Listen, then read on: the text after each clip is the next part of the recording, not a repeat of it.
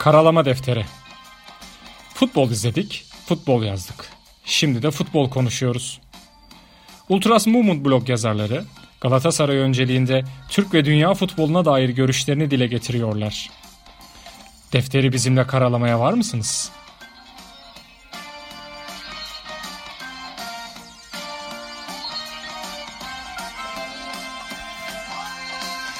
Merhaba, Karalama Defteri'ne hoş geldiniz. 84. bölüme karşınızdayız. Bu bölümde yine Galatasaray'ın maçlarını değerlendireceğiz. Ee, senenin aynı zamanda romantik açıdan bakacak olursak son 2021'in son podcast'i oluyor. Ee, ve e, bugün bizim kaydı yaptığımız tarih 30 Aralık 2021. Sabri abinin kaydı ertesi gün tamamlayacağını, e, editleyeceğini düşünecek olursak herhalde yeni yılın ilk günlerinde huzurlarınızda olacaktır diye düşünüyorum. Belki de yeni yılın ilk podcast'ini bu şekilde dinlemiş olacaksınız.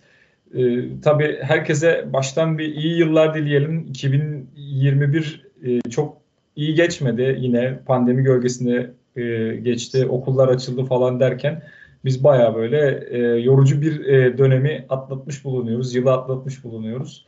Hızlı da geçen bir yıl oldu ama 2022 umarım bu şu, şu son varyanttan sonra e, artık yavaş yavaş azalacağını da söylüyorlar omikrondan sonra e, artık böyle çok hastane yatışlarının ve ölümlerin çok az olduğundan sonra sürecinde e, daha iyiye gideceği söyleniyor. Umarım öyle olur e, ve biz de artık e, daha rahat bir ortamda hareket etmiş oluruz. Çünkü şu anda çok da e, sürecin iyiye gitmediğini söylemekte fayda var herhalde. Ama ülke olarak biz çok kapanma durumunda görünmüyoruz. Zaten ekonomik durumumuz orada ortada olduğu için bir daha bir kapanmayı herhalde kaldırabilecek durumda da değiliz. Bakalım süreci böyle yürütmeye çalışacağız. Aşılarımız oluyoruz geldikçe bol bol. Bakalım e, kollar deneme tahtasına döndü artık. Diyelim 2022'yi e, huzurla, mutlulukla e, karşılayalım deyip sözü Sabri abiye bırakıyorum. Abi hoş geldin. Hoş bulduk Gürkan. Evet Türkovak'ı bulduk ya artık herhalde bitiririz bu derdi de. virüs virüs kalmaz herhalde. Yeni aşımız da vatana millete hayırlı olsun. Geçen gün bakanımız da oldu. Herhalde o da artık hastanelerde başlar. Bakalım. Kolay oldu zaten. Bütün aşamalarını oldu herhalde o yani. Ee, bakan olmak kolay olmasa gerek. Yani bir öncelik göstermesi lazım. Evet dediğin gibi tüm aşılar en önce o oldu. Ondan sonra da millet olmaya başlayacak. Evet böyle bir seneydi. Bakalım yeni sene umutlarla yeni seneyi karşılayacağız. İnşallah iyi olur. Herkesin istediği gibi herkesin hayalindeki gibi, beklediği gibi bir sene olsun bu sene. Hep öyle planlarımız oluyor ama her gelen sene bir öncekini aratıyor. Umarım evet. 2022 aratmaz. Ya aslına bakarsan Covid gölgede kaldı. Ülkece yaşadığımız ekonomik maalesef sıkıntılar hani yaşanan bazı müdahaleler şeyler falan olsa da tekrar çıkmaya başladı ki tahmin edilen de oydu zaten. Ee, yani çok iyi bir yıl aslında bizi çok bekliyor gibi görünmüyor ama yine de biz tabii ki her zaman olumlu tarafından bakmayı e, tercih etmeliyiz her zaman. Umarım her şey güzel olur.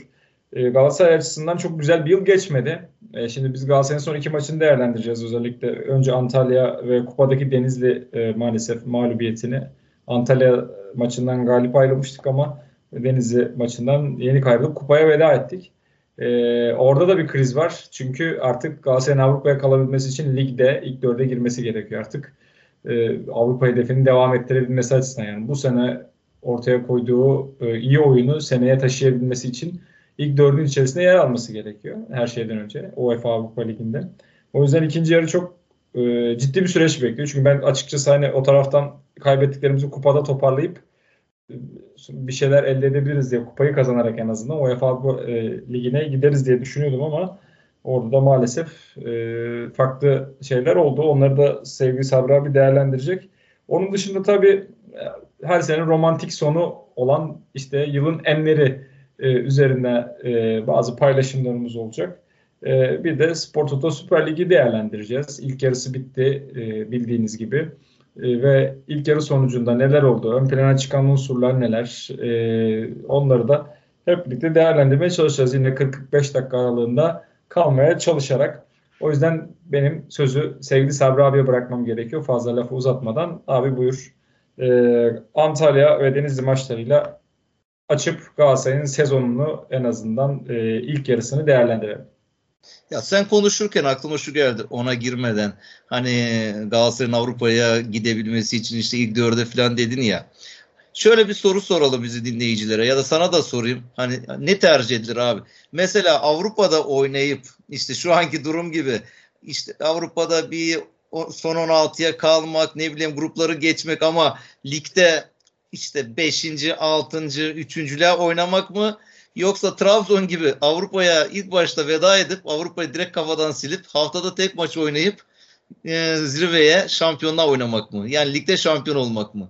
Acaba hangisi tercih edilir mesela Galatasaray taraftarları arasında? Ya yani, herkes farklı cevap verecektir de yani ben e, tabii ki de ben her şeyden önce iyi oyun yani tamam evet şey bekliyorum ama bu iyi oyunun karşılığında da keyif veren oyunun karşılığında da tabii ki de Avrupa'ya kalmasını isterim. Yani şampiyonluk çok bence çok önemli e, mi şu ortamda? Ona çok takılmıyorum. Ama yani Galatasaray'ın seneye en azından Avrupa'ya kalması lazım. Ya orası öyle. Aynen ben de Avrupa'yı tercih ediyorum. O çünkü Galatasaray hani kuruluş hedefi zaten o Avrupalı takımlarla yarışmak, onları bir şekilde yenmek. Ama öyle bir kitle de var ki şampiyonluk her şeyi silip atı veriyor. Yani bütün kötülüklerin üzerine bir sünger çek veriyor. Bir şampiyon olduğun zaman koca bir sezon kötü geçse son bir maçla şampiyon olsan her şey unutulu veriyor. Hani onu da isteyen öyle de bir kitle var. Hani bunun tek bir doğrusu yok da bu sorunun cevabı dediğin gibi kişiden kişiye değişebilecek bir soru. Mesela Trabzon Abdullah Avcı genelde böyle bir şey yapıyor. Yani yönetirken de Başakşehir'i genelde Avrupa maçlarında bir eleniyordu başta. Ondan sonra bir lige asılıyordu. E, bu sene Trabzon'da gerçi isteyerek olmadı. Roma falan çıktı. Yani Mourinho'nun Roma'sı çıktı karşılarına. Onu geçmesi bayağı zordu. Ondan sonra onlar Avrupa olmayınca bayağı rahat gittiler. İşte ama bu üç tane takım Galatasaray, Fener, Beşiktaş Avrupa'nın acısını çok çektiler. Yani haftada iki maç oynamanın bayağı bir sıkıntısını çektiler. E zaten bu da puan durumunda da geride kalmalarından da belli oluyor. Neyse şeye geçelim işte Galatasaray'ın son iki maçını değerlendirelim. Uzun süre galip gelemiyorduk. Beraberlikler, deplasman mağlubiyetleri, bir 6-7 maç bir seri olmuştu. Hatta rekora mı gidecek acaba Galatasaray ıı, olumsuz anlamda filan diye düşünürken Antalya maçında galip geldik. İyi de bir oyunla galip geldik. E zaten aslında biz iyi oynuyoruz. İnsanlar hep skora göre tepkide bulunuyorlar ama pozisyon buluyoruz abi. O geçen podcast'te de konuştuk ya. O işte gol pozisyonuna girme istatistiği çıktı ya sürekli artık herkes ona bakıyor. XG her sene bir oranlar çıkıyor. Bir ara koşu mesafeleri çok öndeydi. Herkes koşu mesafesine bakıyordu. Bu senenin modası XG yani pozisyona girme istatistiği. Onda da şu an çok iyiyiz. Yani en önde gelen takımlardan biriyiz ama o topu bir şekilde kaleden o çizgiyi geçtiremiyoruz. Yani nasıl oluyorsa orada. Hani Antalya maçında iyiydik. Yani onu bir şekilde soktuk. Harika goller oldu. Hatta o Kerem'in golü falan yani böyle şapka çıkarılacak gollerden biriydi. Bir de sevincini de bulmuş Kerem. O da eleştiriliyordu. Yani çocuk gol atıyordu ama güzel bir sevinç gösterisi yapamıyordu. Bazen kayıyordu. Bazen bir kızarak el kol hareketi bir şeyler yapıyordu. Orada Harry Potter yapmış. Zaten gözlükler gözlükler falan onu da yakıştırıyorlarmış o lakabı. Artık kendi bir lakap da bulmuş oldu. Bir sihirbazlık hareketi falan çekti e, golden sonra. Antalya da yani bakma puan sıralamasındaki yerine göre onlar da yeni yeni oluşuyorlar. İşte Nuri Şahin'le galibiyet almaya çalışıyorlar. İyi oluşum içinde bir takım. Hani Galatasaray zorlayabilirdi ama dediğim gibi iyi bir oyunla aldık. Sevindik. Sezonu bu şekilde hadi artık 2021'i galibiyetle bitirdik. Bu kadar kötü sonucun üstüne bir sünger çektik dedik ama hiç hesapta olmayan bir Denizli maçı yaşadık. Yani o maçta da ki hani sen de dedin Avrupa'ya gitmek için artık kısa yol kupada ilerlemekti. Kupada şampiyon olduğun zaman direkt Avrupa'ya gidecektik. Ama maalesef bu olmuyor. Bir, değişik bir maçtı be Gürkan. Çok enteresan bir maçtı. Hani kimsenin aklına gelmeyecek. Şimdi burada şey oluyor gene geleceğiz. Aa, Fatih Terim'i savunuyorlar mavunuyorlar ama millet maçtan sonra hocayı suçlu. Belki en suçlanamayacak maçtır bu maç. Çünkü ne rotasyon yaptı ne bir şey yaptı. Ben hedef kupa dedi. Kupada başarılı olmak istiyorum dedi ve tamamen elindeki tüm iyi oyuncuları oynattı. Daha hani kimi oynatmayacaktı mesela herkesi de oynattı. Ama bizimkiler maalesef işi biraz hafife aldılar. Onu gördüm maçta. Zaten o kendini hissettirdi. Yani rakibin puan durumuna baktılar. İşte ikinci ligde hani birincilik diyorlar şimdi yeni ismiyle ben sürekli eski kafa ikinci lig olarak konuşuyoruz. Yani son sıralarda olan bir takım zaten eksik kadroyla gelmiş. Covid'li olan oyuncuları var ne bileyim cezalı oyuncuları, parasını alamayan oyuncuları vesaire. Ki maçta da oyuncu sokamadılar yani. Bütün yedek kulübesi bitti. Yani biz bunları yeneriz havasıyla çıktılar. Ki seyreden herkes de öyleydi. Yani o havadaydı. Daha dakika 3 şey bir pozisyonu var Mustafa'nın. Bomboş kale dibinde kafayı vuramadı dışarı vurdu. Arkasından 2-3 dakika sonra e, Barış'ın da herhalde Barış şut çekti. Kaleci çizgiden mi çıkardı? Belki var olsa bu maç da çok değişik olabilirdi. Ya bir de buna var koymamışlar ya kupanın bu ayağına. Yani o top çizgiden geçti, geçmedi. Bazı offside'lar var ince falan böyle çalınmadı, edilmedi. Hani işte Chican'ın orada kale dibinden bomboş kaleye topu sokamaması.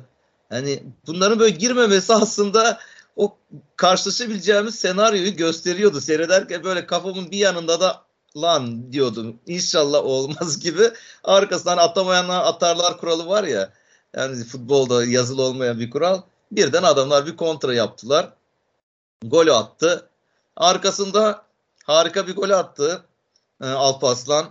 Ki golden sonra da hareketleri bazen eleştiriliyor falan ama benim hoşuma gitti abi. Tamam bir rahat olun falan yaptı. Yani ben varım gibisinden. Güzel de bir gol attı. Arkasından işte pozisyonlar bilmem ne kaçırmalar, lakay davranışlar. Bir gol daha yedik bir kontrada. 2-1.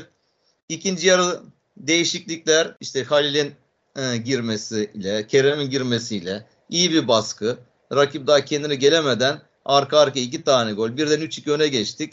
Dönmez dedik yani rakip bu maçı alamaz gibisinden. E işte oh biz de öyle dedik. Topçular da kafada onu koydular. Ondan sonra başladı herkes bencil oynamaya. Çok ilginç.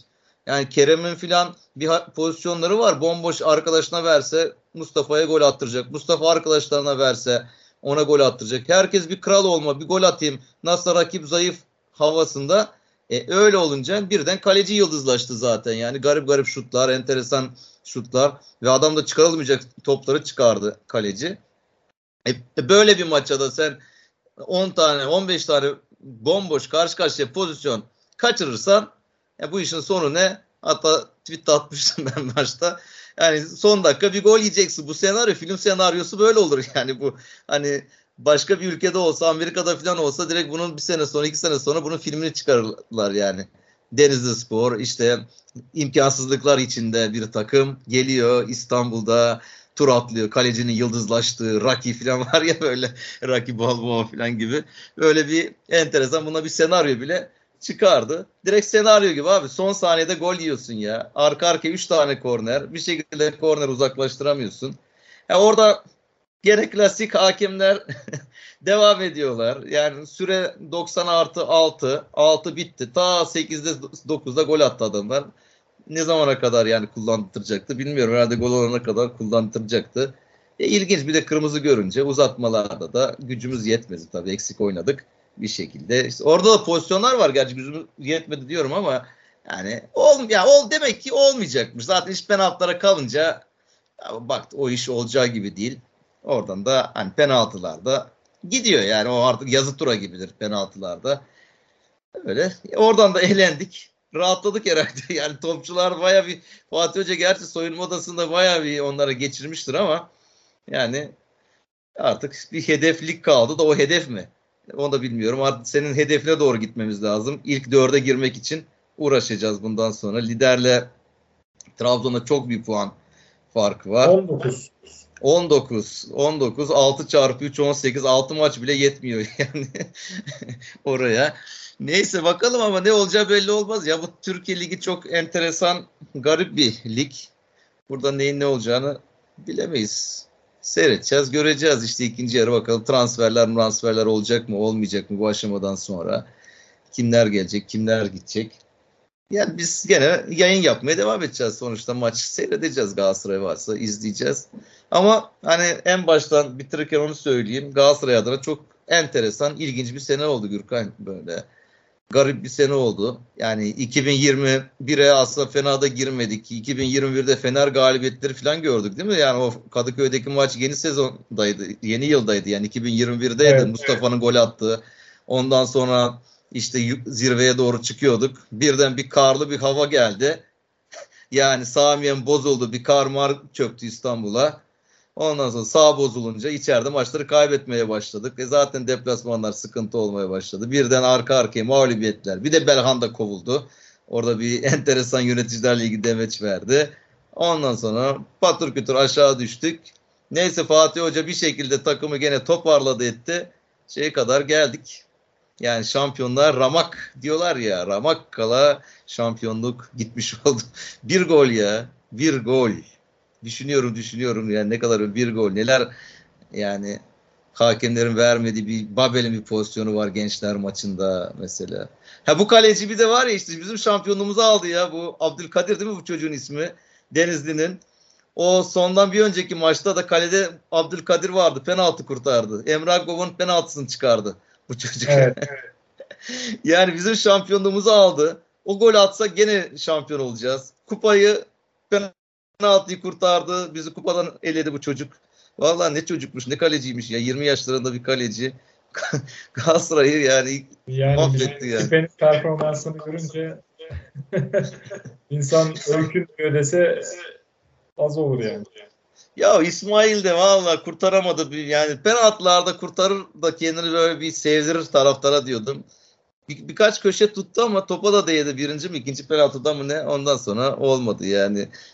Öbürü tuttu. Yani neyse İsmail'le bakalım ne olacak. Transferler artık kaleci kim gelecek, kim gidecek. Herhalde şey almaya çalışıyorlar. Giresun'dan. Onu sene sonuna kadar kiralık verdik Okan ama Şimdi bir şekilde o sözleşmeyi bozmaya mı çalışıyorlar ne? Belki Okan gelecek deniyor. Gelsin Okan. En azından Muslera gelene kadar Okan iyidir. Ama bu taraftar bu insanlar çok da sabırsız. İki maçta hata yapar. Üçüncü maçta Okan küfür yer. Yemedi değil. Geçen sene yedi yani. Sonuçta Muslera sakatken oynadığı maçlarda bir sürü küfür de yiyordu. Eleştiriliyordu. Şimdi değerli oldu.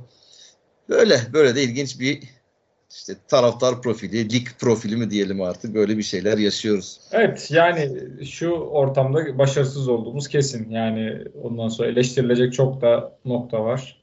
Ee, 7 galibiyet, 6 beraberlik, 6 yenilginin olduğu bir noktada. Yani Başakşehir e, lige çok kötü başlayıp Emre geldikten sonra e, toparlayıp bizim de üstümüze çıkıp 3. sıraya yerleşti 33 puanla. E, ligin kötü giden Beşiktaş'ı 28 puanla yani haftalarca galibiyet alamayan Beşiktaş bir de 28 puanda e, iken bizim bu tabloda gerçekten e, bir şeyleri ciddi anlamda herkesin oyuncusundan antrenörüne pek çok kişinin ciddi eleştiri kendi içinde ele, kendini eleştirmesi gerektiği durumlar olduğu açık. E, bizler de belki hani taraftar olarak bizler de kendimizi e, eleştirmeliyiz e, diye düşünüyorum. Yani eleştirmekten kastım hani e, belli noktalarda destek olması gerektiği yerde destek ama hani bir de insanlara şey vardır ya hani gerçek dost aslında onun şeyini eksiğini söylediğinde aslında dosttur hani ona gerçi doğruyu gösterme noktasında. Dolayısıyla hani bizler de bu noktada yeri geldiğinde e, eleştirilerimizi yapmaya çalışıyoruz Galatasaray ile ilgili. E, ortada sorunlar olduğu belli. Hoca hocanın veyahut da kendisinin ekibinin, oyuncuların ama bunları da yine çözecek olanlar onlar. Hoca yani ikinci ligin ikinci yarısı için transfer çalışmalarına başlayacağız dedi. Ona göre hareket etmeli. Ona göre e, oyuncular ona göre davranmalı. E, Denizli maçında da şunu söyleyeyim çok lakayt lardı bence abi. Yani hani dediğin gibi yani oradaki o pozisyonların o hoyratça harcanışının başka bir açıklaması olamaz. Yani belli bir noktadan sonra şanssızlığın da e, ötesine geçiyor iş. E, haliyle de yani ellerindeki fırsatı tepmiş oldular. Belki ligin ikinci yarısında işte Avrupa'ya gidememe korkusuyla e, daha maçlara daha çok asılırlar diye umut ediyorum yani. Hani başka da bir e, yapacak bir durum yok ama sene başındaki olumlu süreçten bu kadar böyle e, çıkmaza gelen gelen bir tabloya e, geçişimiz de ayrıca değerlendirilmeli bence. Yani Avrupa'da gidiyorsun e, evet tamam oynamana izin veriyorlar. Senin oyunun e, değer görüyor. Ama ligde de oynatılmayan e, oynatmamaya yönelik oyunda da bir çözüm bulunması gerekiyordu ve bu kadar da çaresiz kalınmaması gerekiyor diye düşünüyorum. Benim en azından Galatasaray ile ilgili eleştirim en büyük eleştirim bu noktada. Yani o geceyle gündüz gibi o farkların e, olmaması gerekiyor. Ne kadar genç de olsak, ne kadar e, kadro e, şey de olsa çok te, tecrübe gösterebilecek durumda olmasa da Avrupa'daki rakiplerle baş edebilecek e, mental gücü e, benzerini en azından tamamını olmasa ligde de en azından gösterip e, bazı kritik maçları alabilirdi. Yani bugün e, en azından 10 galibiyet 3 yenilgi gibi bir şey sonuçla e, sezonu bitirebilirdik belki de yani.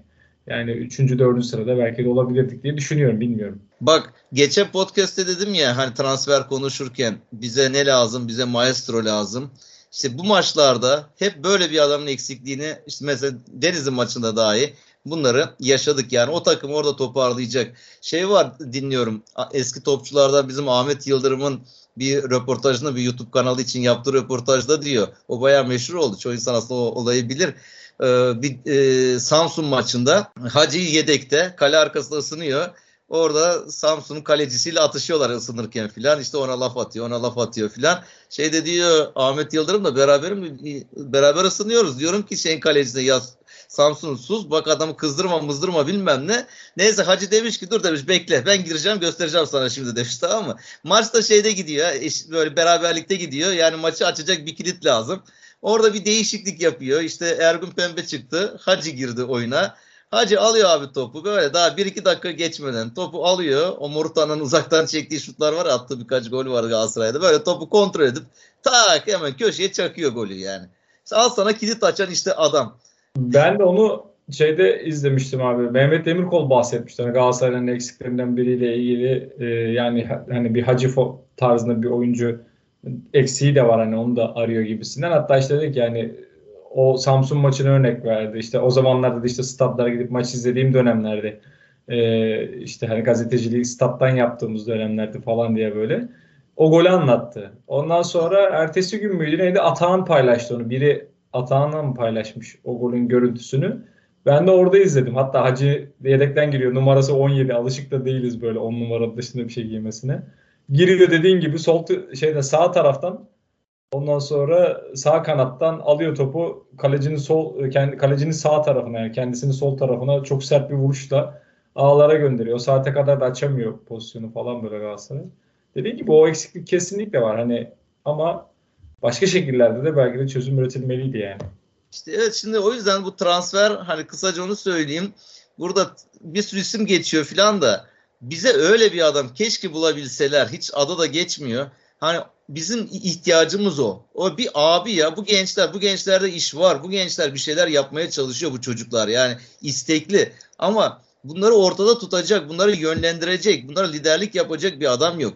Bu adam da şey değil hep Getson Getson deniyor da Getson da ilaç olmayacak. Tamam belki ön libero o Taylan o bölgeden hani sıkıntı yaşadık. Ben gerçi Taylan'ı hala beğeniyorum o bölgede. O yapabildiği kadar o işi yapıyor Taylan. Kötü topçu değil. Çok yerin dibine kadar sokulduğu kadar da kötü bir topçu değil Taylan ama hani yok Getson'la da gene olmayacak abi. Bize orada o ileriye dönük ortada böyle bir savaşçı bir lider yani öyle bir adam belki bir yerden çıkar eder olursa bak çok farklı bir takım olacağız. Yani iyi bu çocuklar. Yani birkaç takviyesi mesela işte e, kanat o beklere Van Aanholt'un yerine yani birileri belki ya da Yedlin gidecekmiş mesela sağ tarafa bak orada biraz Oğulcan bir şeyler yapıyor. Gerçi Oğulcan tam oranın adamı değil.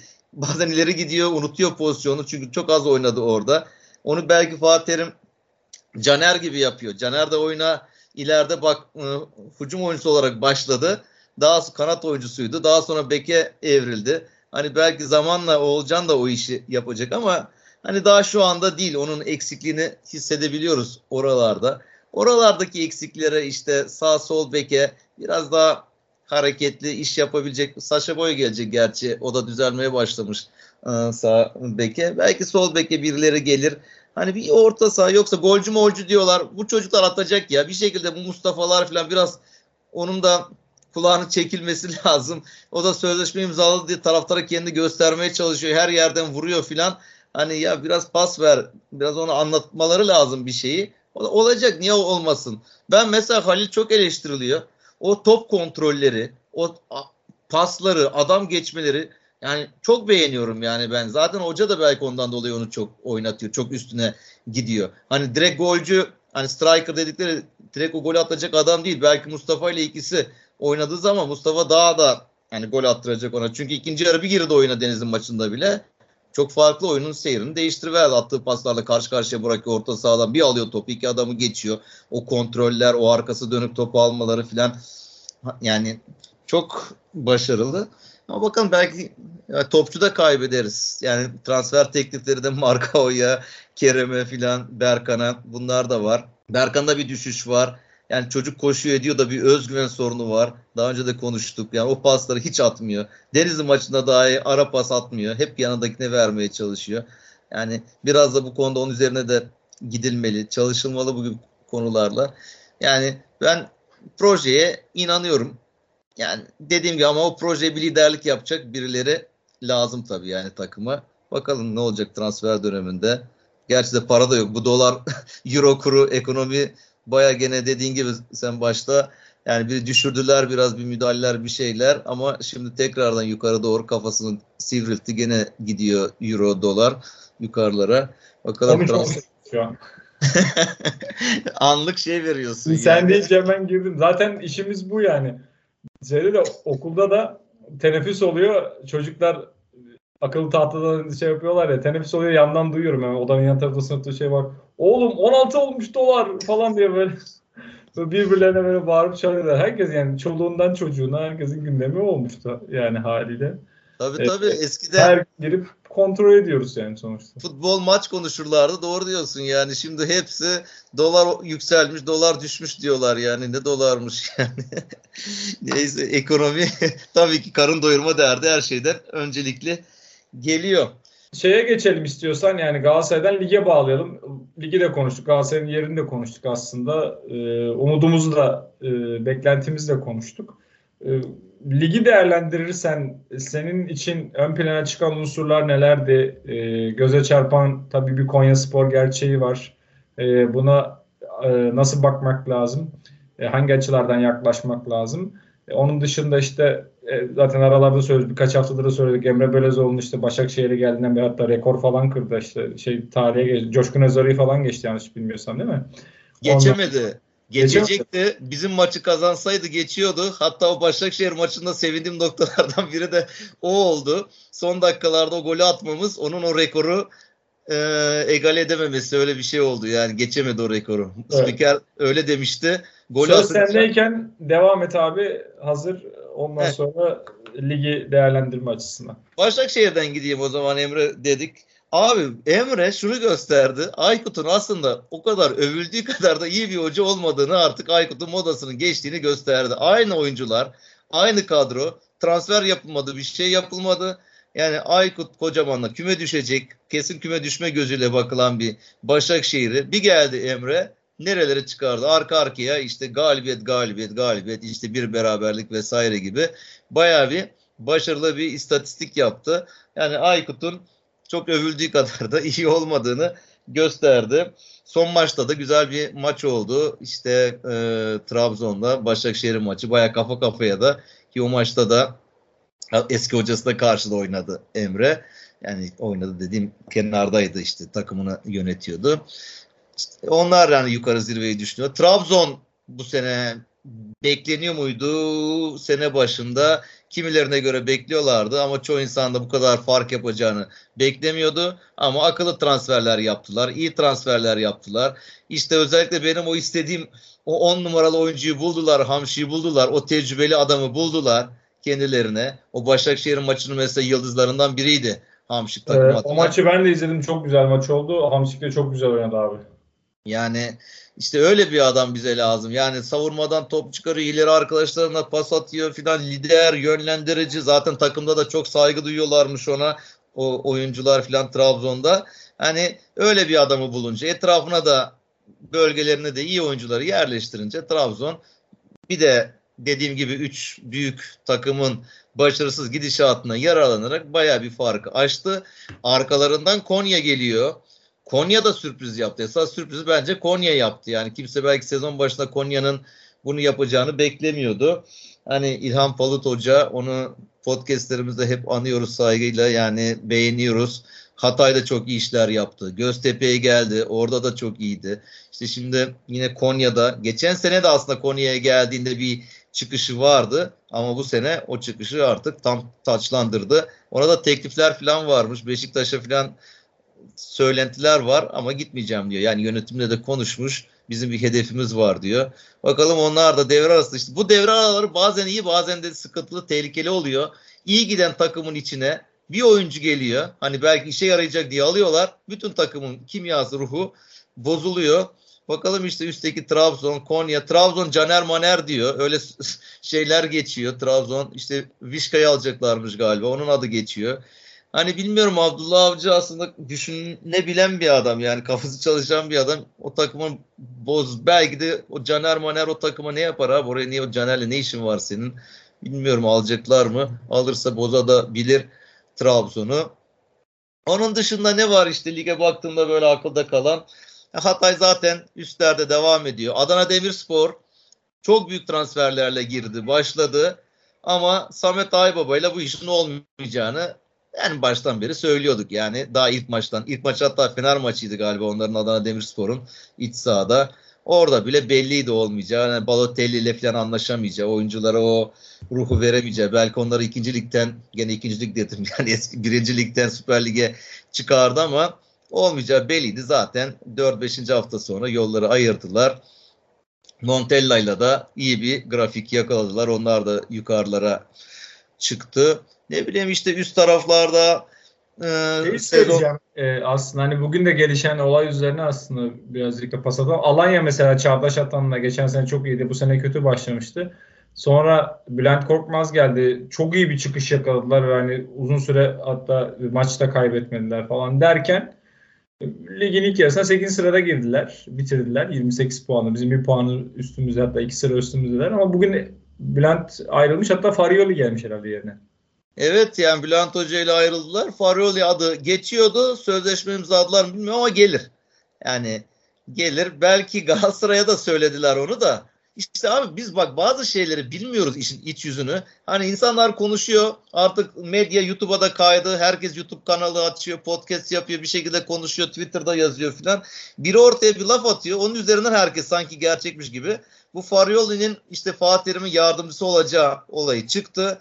Bu bayağı bir gündem oldu filan. İşte yok hoca istememiş sonra şöyle olmuş yok istemiş başkan bir şey demiş filan. Başladılar insanlar olmayan bir şey üzerine. E, bunu basın toplantısında Denizli maçından sonra sordular e, Fatih. Güldü ya böyle bir şey yok dedi. Nereden çıkarıyorsunuz dedi. Bak olmayan bir şey üzerinden hani neler neler ne spekülasyonlar yaratılıyor. O, o oraya gider. Yani o da kara gümrükte çok iyi işler yaptı. Geçen seneden beri aslında Alanya'da işte Çağdaş'la beraber yaptıkları bir pas oyununu Karagümrük'te oynattı ama ya ben hep iddia ettim ilk Karagümrük'e geldiğinden beri de. İşte yani Twitter'da da yazdım, gruplarda da arkadaşlar konuştuğumuz gruplarda da hep yazdım. Abi bu oyun Türkiye'de olmaz. Yani Türkiye'de tutmaz. Yani tamam güzel bir oyunu oynuyorsun ama bir şekilde sürekli her maç gol yiyorsun. O topu kaptırıyorsun. 90 dakika boyunca belki 600, 700, 800 tane pas yapıyorsun. Ama kale dibinde ya. Kaleye iki adım yani alt pasta bunu yapıyorsun ve kaptırdığında gol yiyorsun. Galatasaray maçlarında hani Galatasaray'ın bir de böyle garip bir istatistiği var. Karagümrük hala lige çıktığından beri yenemedik.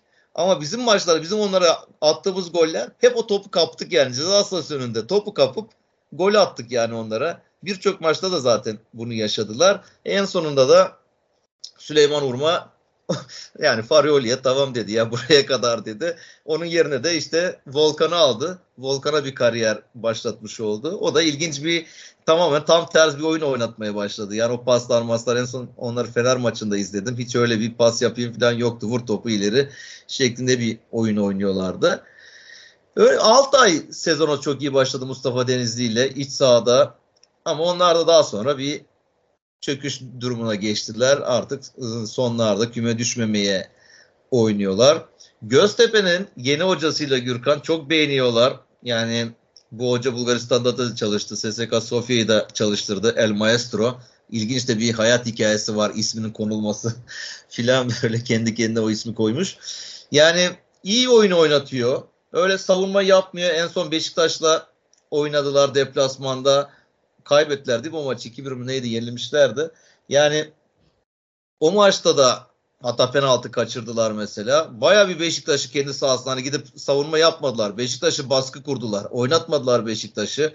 Çok beğenilen bir oyun oynatıyor ama puan alamıyorlar bu oyunda. Belki onlar da devre arasında hocanın istediği oyuna göre takviyeler yaparlar. Yani onlar da yukarıda çık devam ederler bu ligde. Çünkü şu an sondan yani 19. sırada sondan 1. sırada 15 puan ki zaten 15-15 Kasımpaşa, Göztepe, Malatya 15 puan. Malatya dedik sezonun son olaylarından biri. Malatya Başkanı geçen podcast'te de dile getirdik ya yani Adil hmm, Başkan zamanında Galatasaray e, Hüseyin Göçek'le ilgili açıklama yaptığında hakimler de insan diyen Adil Başkan sahaya girdi. Hakimi dövecekti. Allah'tan Ertaç önüne çıktı. Bir set oldu oraya. Onu engelledi. Yoksa çok büyük olaylar olurdu. Yani bu dünya basınına, medyasına bile haber olabilecek olaylar. Sezonla ilgili ilk yarı kötü hakem performansları var Gürkan. Çok kötüler. Özellikle bizim adımıza. Yani ilginç bir şekilde bir Fatih Terim'in tırnak içindeki organize kötülüğü gerçekten gördük. Daha önceki senelerde lafta kullanıyorduk bunu ama gerçekten bu sene organize kötülüğü gördük. Ali Palabıyık hala maç yönetemiyor. Bakalım ikinci yarı maç alacak mı? Rize maçından beri kaç hafta oldu artık 9-10 hafta belki geçti. Hala adam cezalandırılıyor. Cezaya bak yani böyle de bir de senin yani bu UEFA hakemi değil mi ya? Yani düşün bak yani sen üst düzey bir hakemi birden maç vermiyorsun. Başka seyirciler gelmeye başladı tribünlere. Ama tabii eskisi kadar değil işte artık tabii Covid'in etkisi. Çocuklar hala giremiyor. Bu da çok ilginç. Hani bunu buradan bir kere daha dillendirelim. O çocuklar okullara geliyor. O sınıflarda kapalı ortamda sabahtan akşama kadar duruyorlar. Ama açık hava olan stadyumlara nedense giremiyorlar. Yani bu federasyon artık ikinci yarıdan itibaren bunlara bir izin versin ya. Bu çocuk çocuk da gitsin futbol izlesin, maç izlesin, anne babasıyla birlikte maç seyretmeye gitsinler. Çok ilginç onlara yasak. Oysa ki çocukları tutuyorsun ve hani az önce sen gene girişte dedin kapanma düşünülmüyor ülkede. Yani omikron ne kadar yayılırsa yayılsın bununla ilgili herhangi bir şey söylenmiyor. Hani uzaktan eğitim vesaire diye bir şey yok. Eğitim devam edecek deniyor. O zaman bu çocuklar madem okula gidiyorlar stadyumlara da gitsinler. Sergen kovuldu. Pariera kovuldu.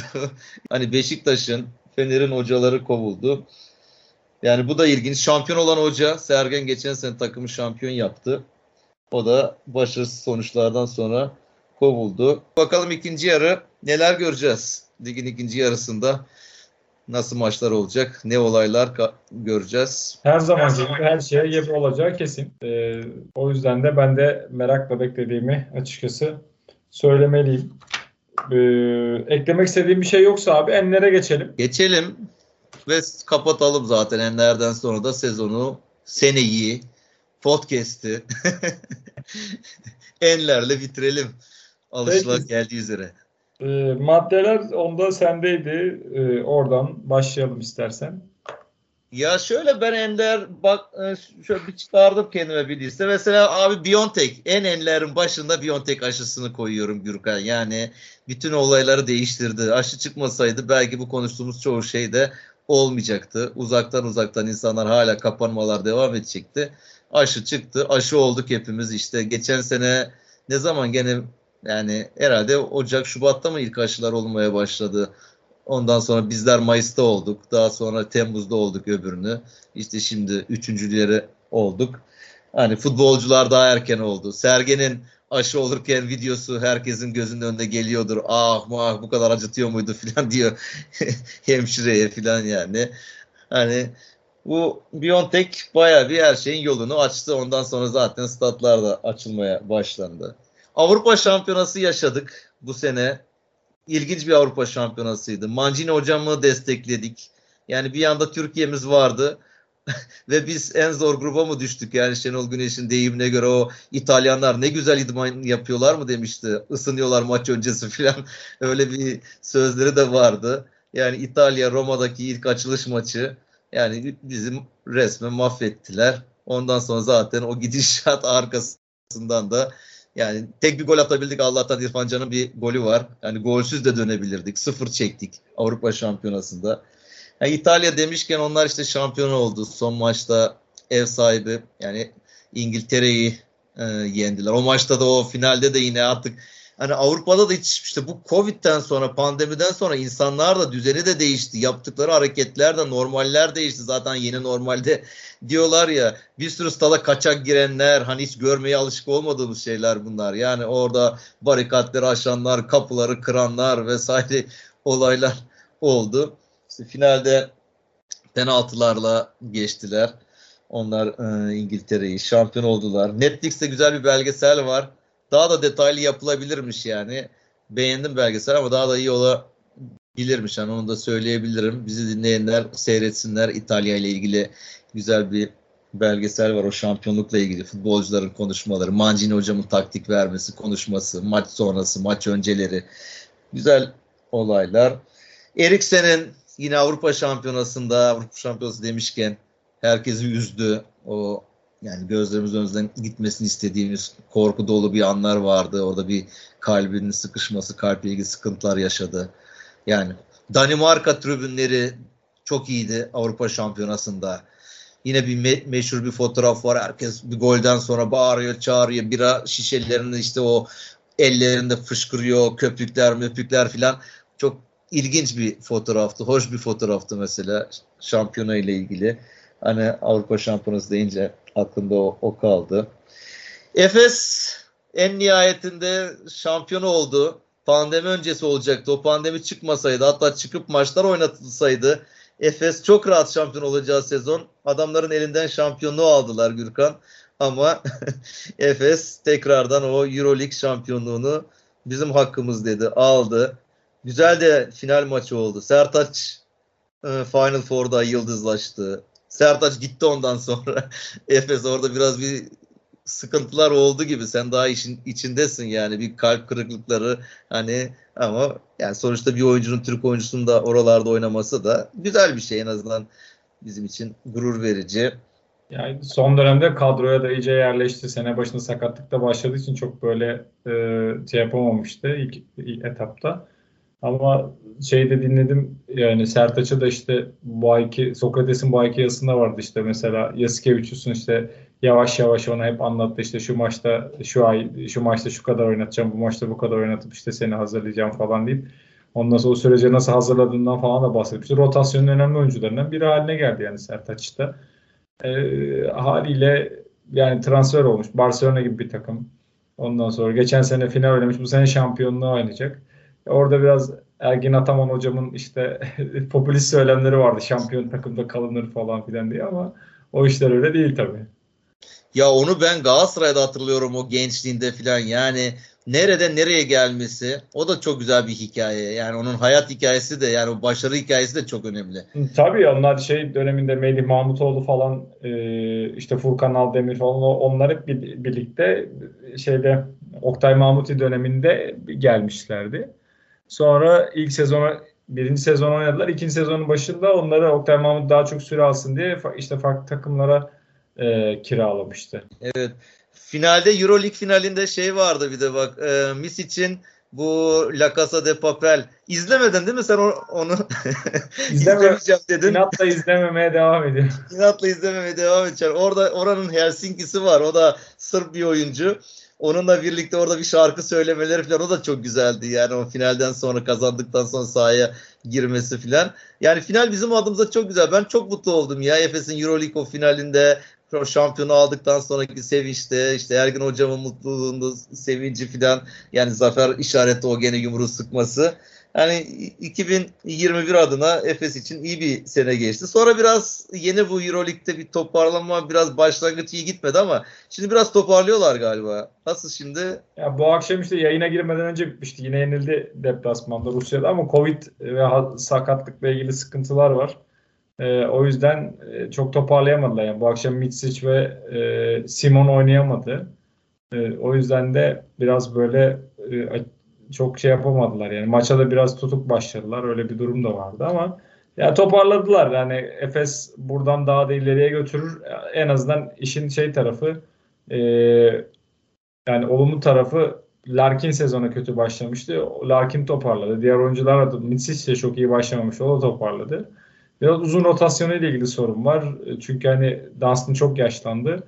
E, artık eski performansı gösteremiyor. Bu akşam iyiydi ama Petrushev daha çok genç takıma alışması için belli bir zaman var. O yüzden de orada Tibor Plyce çoğu zaman e, tek başına kalıyor. Bazı maçlarda özellikle işte e, hareketli takımlara karşı sorun yaşayabiliyor. O yüzden de mesela bu akşam da benzeri oldu yine.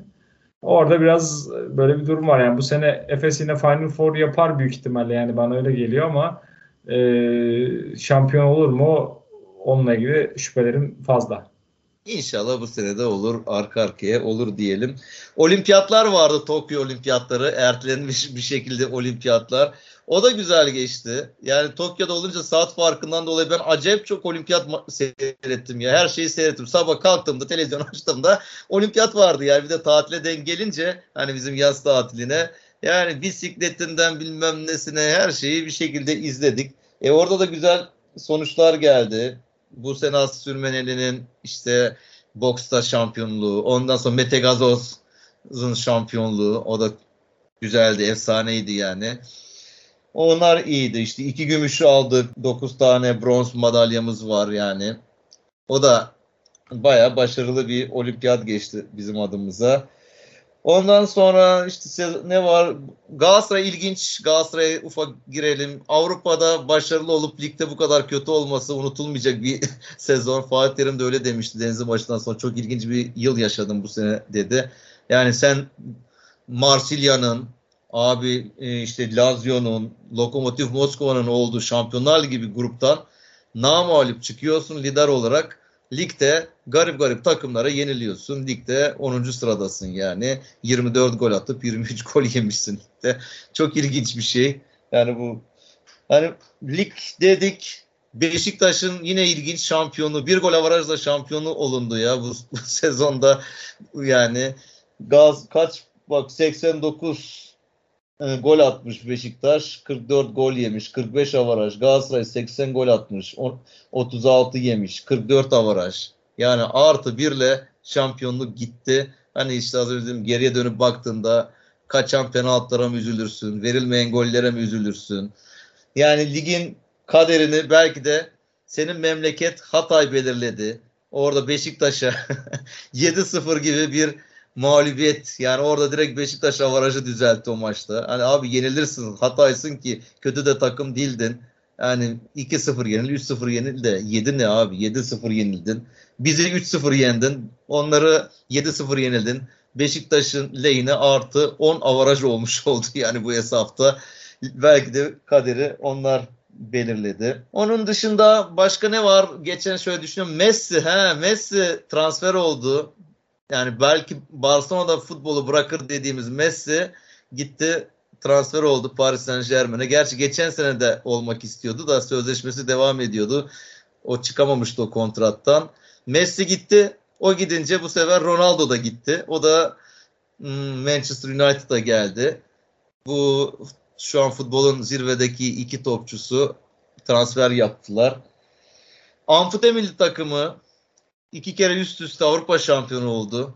Onlarınki de çok büyük başarı. İspanya gibi bir futbol ülkesini 6-0 yendiler. Onlar üst üste iki defa Avrupa şampiyonu oldular. Ne bileyim başka Beşiktaş 0 çekti. Fenerbahçe'nin rekorunu egale etti. Hani Beşiktaş Şampiyonlar Ligi'nde 0 çekti. Fener'de bir ara 0 çekmişti o da Şampiyonlar Ligi'nde. Başka birkaç takım da var galiba hiç puan alamamış olan. Beşiktaş da çok büyük ümitlerle, iyi transferlerle girdi ama onlar da Şampiyonlar Ligi'nde başarılı olamadılar. Böyle yani benim başka en önemli bunlar zaten yani bu sene yoksa bir sürü de olay var. Voleybol ülkesi olduk. O kızlarımız da bak söylemeden geçmeyelim. Yani olimpiyatlarda benim ön plana çıkaracağım kısım oydu aslında. Tek yani özellikle söylemek istediğim. Ee, yani inanılmaz bir başarı gösterdiler bence. Yani daha da iyileri tabii ki zamanlı olacak ama bu kadar genç bir kadronun böyle güzel başarılar arda arda 3 turnuva arda arda 3 turnuva oynaması bütün bir yazı yaz hatta sonbahar dahil maç oynadılar yani. Evet Ebrar'ın senesiydi bir de Ebrar için çok sevindim ki hatırla Tokyo'daki maçlar öncesi kızla ilgili baya bir kötü söylentiler çıktı, eleştiriler, laflar çıktı. Hatta kızların giydiği kıyafetler dahi bu ülkede eleştirildi. Yani o takım bu ülkenin yüz akı oldu. Türk bayrağını her girdiği platformda dalgalandırdı. Yani zaten Ebrar'ın vurduğu her maç acayip böyle içimin yağlarını eritiyordu yani. Vur Ebrar diyordum yani. Vurdukça da vur diyorduk. Ailecek seyrettik yani. Birçok Türk ailesi de aynı şekilde çoluğuyla, çocuğuyla, eşiyle, kocasıyla oturup o kızların maçlarını büyük bir zevkle izlemiştir. Ama daha da iyi bir Avrupa ülkesi olabiliriz ya. Yani bir Sırbistan'a ziyaret yapmıştık biliyorsun yazın. Hani tamam orada da finalin bir kısmı oynandı ama abi adamlar maçlar oynanacak diye yani şehri baya bir voleybolla süslemişler yani. Yani biz de yapabilirdik. Mesela bizim maçların oynanacağı günlerde şehirlerin belirli meydanlarına dev ekranlar kurabilirdik. Çünkü güzel bir şey yakalamıştık, sinerji yakalamıştık yani halkla o voleybolcuların arasında. Hani inşallah ileride bu da yapılabilir. Hani bu tür organizasyonlarla o voleybol sevgisini daha da üst tarafa çıkartabiliriz. Erkekler de yani kızlar zaten çok iyi, hep başarılı oluyorlar. Erkeklerin de Avrupa Şampiyonası vardı. Onlar da ilginç bir şekilde yani belki işin içinde olanlar bekliyordur ama hani bizim gibi ben dışarıdan seyredenler yani erkek kız takımı çok iyi değil gibi düşünenler için sürpriz oldu. Onlar da çok başarılı sonuçlar aldılar. Belki onlar da Avrupa Şampiyonası'nda çok yukarılara çıkabilirlerdi. Son maçları filan kaybettiler. Yani güçlü takımları yenmişlerdi. Onları da hani buradan anmadan geçmeyelim. Böyle bir sene oldu. Az önce dedim ya daha da inşallah 2022 daha da iyi bir sene oldu. 2022'de dünya dünya şampiyonası var değil mi şimdi? O evet. kışa doğru olacak herhalde. Bu aylarda mı olacak? Öyle bir şeydi. hı hı. Bakalım o nasıl bir şey. O da ilginç bir, bir durum olacak. Genelde yazın seyretmeye alışık olduğumuz turnuva. Şimdi artık Kasım, Aralık öyle o aylarda olacak. O da ilginç bir fikstür mükstür ne olacak? Seyredip göreceğiz işte nasıl yapacaklar. Ligler ne zaman ara verilecek? Topçular gidecek, maçlar ne zaman erken mi başlayacak sezon? Onu da federasyon düşünsün. Değil mi? Yani. Peki abi ağzına sağlık. Teşekkür ediyorum. Senin de ağzına sağlık Gürkan. Estağfurullah. Yani kaç tane yaptık bu sene içinde hani kapanış hesaplamadık değil mi? Şimdi aklıma geldi. Kaçta başladık 2021'de? 84'te bitirdik ama bu kaçlardaydı? 50'lerde miydi acaba? 40 40'larda mıydı? 2022'de 100'e geleceğiz. O kesin de. İnşallah evet, yani. sıkıntı, sağlık, mağlık herhangi bir konuda bir sıkıntımız olmazsa biz podcast yapmaya devam edeceğiz. Bizi dinleyenler de bizi dinlemeye devam etsinler. İsteyeceğim ya son podcast'te herkes istiyor. Yani bizi takip edin diyeceğim. Bizi etrafta anlatın. Reklamımızı yapın. Instagram'da da linklerimizi paylaşın. Storylerde dinlenmemize yardımcı olun. Herkes diyor abi en yukarıdakinden en altına kadar. Biz hiç demedik. Hadi ben de bu son podcast'te, yılın son podcast'inde bunları söylemiş olayım. Peki. Sen kapat artık. Dinleyen herkese, bizi dinleyen herkese teşekkür ederiz. Ee, tüm yani, insanlığa mutlu bir yıl diliyoruz. Bu öncelikle şu Covid belasından artık uzaklaş, uzaklaştığımız, e, ülkece ekonomik krizi atlatabildiğimiz umarım e, ve saçma sapan işlerle uğraşmadığımız, e, kendi işlerimize odaklanabildiğimiz, e, ailemizle mutlu e, vakitler geçirebildiğimiz, sokağa çıktığımızda e, çoluğumuzun çocuğumuzun başına bir şey gel, gelmeyecek gelecek mi diye korkmadan yürüyebildiğimiz e, ve artık gerçekten huzur bulduğumuz bir, bir ülke e, olmasını diliyorum 2022'de her şeyden önce e, herkes için. Ve mutlu huzurlu e, sağlık başarı, aklımıza, aklınıza gelebilecek her türlü dileğin gerçekleşmesi e, diliyorum. Ve herkese e, 2022'de ne diyeyim? Sağlık başta, sonra mutluluk, para. para demişken şu Euro'nun da düşüp benim de dileklerimden biri Avrupa'ya gidebileceğimiz bir kura inmesi şu Euro'nun da şöyle bir Avrupa'ya gidip orada bir podcast yayını yapalım seninle. bir video çekelim hatta YouTube yayını yapalım. Planlarımız vardı. Hep Covid'den o, o Ütopya'ya doğru gidiyor canım o. Ertelendi planlarımız. Yani böyle bir sene dileyelim. Peki. Herkese mutlu günler diliyoruz. Hoş geldin 2022. Görüşmek üzere. Hoşçakalın.